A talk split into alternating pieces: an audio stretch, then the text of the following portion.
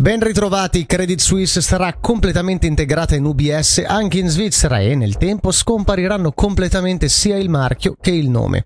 Ma soprattutto dai piani pubblicati si rende noto anche il numero dei dipendenti che saranno tagliati nel nostro paese, circa 3.000. Abbiamo chiesto un commento alla direttrice dell'Associazione Svizzera degli impiegati di banca Natalia Ferrara anche in relazione a come potrebbe venire toccato il Ticino. È troppo presto per parlare dell'impatto regionale male. Sicuramente però quello che posso dire è che per quanto dispiaccia naturalmente per questi 3.000 posti che verranno tagliati e per quanto poi ogni singola persona che sarà interessata da questa comunicazione la vivrà evidentemente eh, con, con, con, paura per il futuro, con ansia, con dispiacere, devo anche dire che la, la situazione poteva essere molto diversa, poteva essere decisamente peggiore. Dobbiamo ricordarci che negli scorsi mesi e ancora fino a ieri potevamo leggere nei media una serie di previsioni, in alcuni casi di speculazioni, fino a 10 o 12 mila posti di lavoro persi in Svizzera.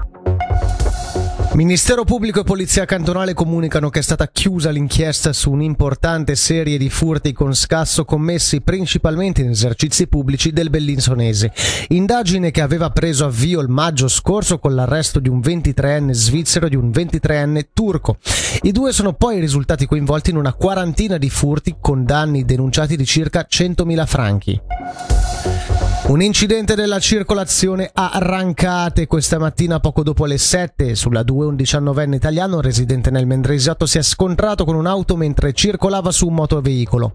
A bordo della vettura un 27enne ucraino residente in Lituania che viaggiava di fronte a lui a velocità ridotta a causa del traffico. Il centauro, dopo le prime cure, è stato trasportato in ambulanza in ospedale con ferite di media gravità.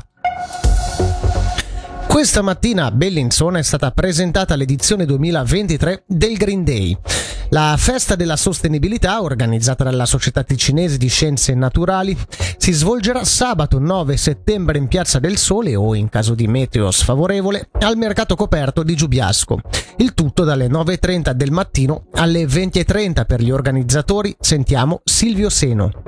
Siamo quest'anno alla quarta edizione del Green Day, la festa della sostenibilità e i punti di forza sono quelli di avere tante associazioni, tanti punti di presenza, tante bancarelle che saranno oltre 80 quest'anno che ci danno spunti, nuove idee per vivere meglio sul nostro pianeta, per fare delle cose positive nei riguardi dell'ambiente e a cominciare da quello che sta più vicino a noi, intorno a noi. I temi che sono presenti al Green Day sono tantissimi e toccano i pilastri pilastri del nostro stare sul pianeta, dalla energia alla mobilità, alla ecologia e anche alla conoscenza di tutto quello che è l'ambiente naturale.